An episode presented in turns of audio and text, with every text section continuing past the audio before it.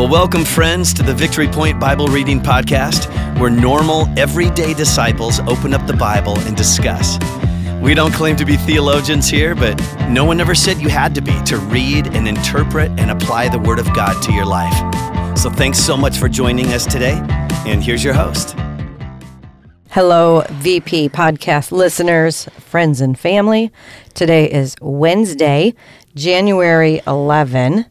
And I am Kim Howard, joined by Emma Howard. Welcome, Emma. Hi. Hi. Hi. All right. Um, we actually are oddly, I'm just going to let you in on a little studio secret.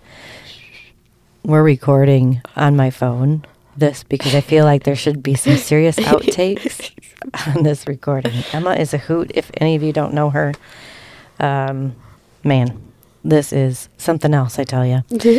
um, so thanks for listening to us again today. On Wednesdays, we talk about community involvement or serving. How do you serve um, the church in general, like the big, big church? Or how do you serve Victory Point? Um, so, Emma, if you would share with us a little bit about what you have done here in the past or what you're doing now. Um, we'll start with what I'm doing now because if you start in the past, that's weird. But um, I serve in missional community, which is amazing. Um, basically, we pack bags for kids um, at Great Lakes. yeah. Sorry, forgot for a second. um, which is really an eye-opening thing for me, I guess. But then I have served in Kid Zone a few times. Oh, and I also right now I'm like a leader, not really leader for middle school's um youth group, but I still attend high school youth group. Gotcha. Yeah. Very cool. I did not know that. So really, they just didn't want to let go of you in the middle school group. They wanted to keep you there. I think it's because of my humor. I think you're probably right. uh, you do liven up the bunch, that's for sure. Um, well, very cool. Yes, we um, are out or mission for our MC is Great Lakes Elementary and providing hand to hand food bags once a week. Um, so, yeah, we pack those on uh, the first and the third Wednesday and join with our church family and um, have been blessed by that. And obviously, you can hear through Emma too. Like, that's something that we enjoy and look forward to. So, thank you, Emma, for serving our church in that way, serving the community in that way. Um, I appreciate that, as do others, I'm sure. So, we're back to the uh, book of Matthew, chapter 4, and we are going to move on to the last temptation of Jesus in the wilderness um, in verses 8 through 11. And Emma has agreed to read that for us again today. So take it away, Boo. Um, next, the devil took him to the peak of a very high mountain and showed him all the kingdoms of the world and their glory. I will give it all to you, he said, if you will kneel down and worship me. Get out of here, Satan, Jesus said, had told him, for the scripture says you must worship the Lord your God and serve only him. Then the devil went away, and angels came and took care of Jesus. Thank you. So, what would you say this passage says about God?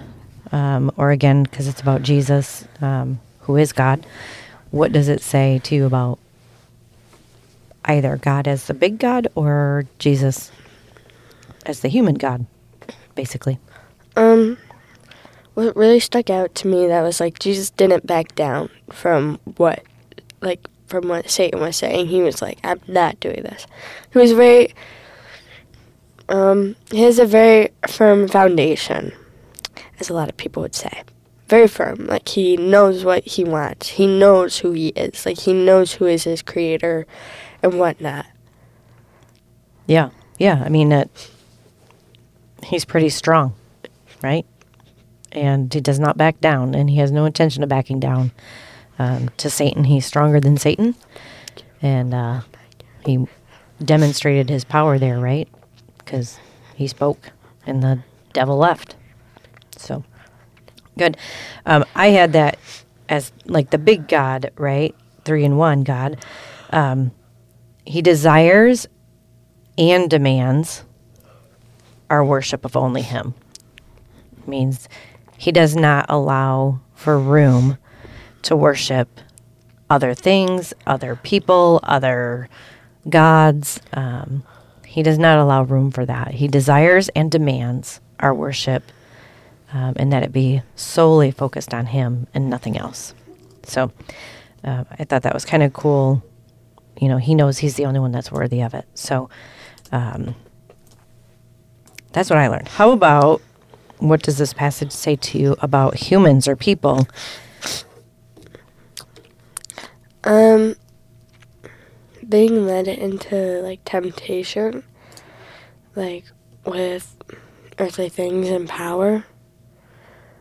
Um, I think that us as humans, like we can get led into temptation, temptation like really easily, because I feel like that's kind of our nature. Like we want the new cars, uh, new bicycles, I guess, or the new Barbie dollhouse. I thought I was gonna get that for Christmas. Anyway, um, we're just very easily to be led into temptation. Yeah, I mean, the, this temptation is about, um, kind of you know about about worldly kingdoms, about worldly earthly things, um, power. Um, I, I always find this one interesting. Is that like Satan knows who Jesus is. He knows that Jesus is God. It's not a question for him. He knows exactly who he is, and yet like it, it's weird to me that Satan tempts him with the uh, the world as if God slash Jesus here doesn't already rule it. Like it's already his. So I don't know. I always find that interesting. Um, but that's not really what it says, I guess, about humans. But you're right. I think that our human nature is easily tempted to want the things of this world um, and to chase after those things. Um, and God is saying that there's no there's no place for that. You know, He wants us to be focused solely on Him and worship only Him, and uh, not that the things of this world are always all bad, but are striving for them and um, thinking that there's satisfaction there is where it goes wrong. So, what's something as you read this you could say, I'm going to take this into the day and I'm going to cling to this promise, or I'm going to take an action step of obedience towards um, obeying something here that God has commanded? Um, he definitely has some somewhere in the book. Don't be led into temptation. I was thinking of it earlier, but I just forgot it. But um, it's in the Lord's Prayer, right? Lead us not into temptation. Yeah. Deliver us from the evil one. Yeah. Mm-hmm. That's where I remember it from. I think, I think that's where I thought of. But, um, definitely not getting tempt, like, not getting tempted with, like, my friend group might be doing that. Like, my friends might be doing this, doing that. But, like, knowing that I have a choice in what I do and also being able to say no. Which I feel like is very hard for when you're a freshman, like all through high school. It's very hard, I feel like, because you are very, you're around a lot of things. And, like, if you don't do some things, you're called, like, boring. So it's, like, staying true to who you are and, like, knowing that God did not create you to be that way and that He has a plan for who you're going to become. Yeah, that's good. Um, again, we see that God, oh, Jesus in this um, temptation, um, well, all three of them really is, you know, he wouldn't be able to do it if he didn't know who he was. You know, he knows that he is God, he is creator, he is, you know, everything. So he doesn't need to be um, tempted with these things because he already has them. Um, but yeah, I mean, it, and it's not just kids. So if you think that this gets easier as you get older, when you're not in high school or you're not in college, um, it doesn't. You know, we're all tempted, um, and we will be tempted from here until Jesus comes again. Um, that is the enemy's number one tactic. So um, we just have to, like you said, learn how to stand strong, stand firm in our faith, and uh, trust that God is going to protect us from some of that. And He's going to deliver us from some of that. Um, but you're right, we have to be intentional.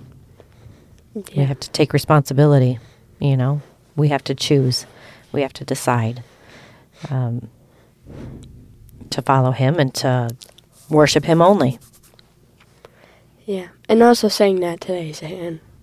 I think that's our motto for the week. Saying not today, Right. Satan. That's a good one. Yeah. It is a good one. I like Mhm. that. I don't remember who came up with that. There is a song, and maybe it's Lecrae or something, right? It's like a rap song. Yeah. That should be our outro. oh, we might have to talk to Dwight about getting that one I will. added to this week, the end of That'd be funny. the day. Everybody's so used to the other Give one. me that God. That one? That's I no, don't think that's that a might be different, one. that's still a good song one song too though, so Yep, we might have to bring some of this uh, Christian rap or punk music, as I call it. it's not punk music if it's about the Lord our Savior, Mom. All it's not punk music. But mostly punks, like you know, teenagers like it. Um yeah, whatever. All right. Well, thank you all for listening again um, to us today, and uh, we'll see if Dwight can play the "Not Today" Satan song at the end of our recording. Um, it probably beats any joke that Emma was going to leave us with, or any commercial that she suggested we uh, have during podcast recordings. So, um, have a great day, a blessed day, and we will be back tomorrow. See ya. Adios. Yeah, not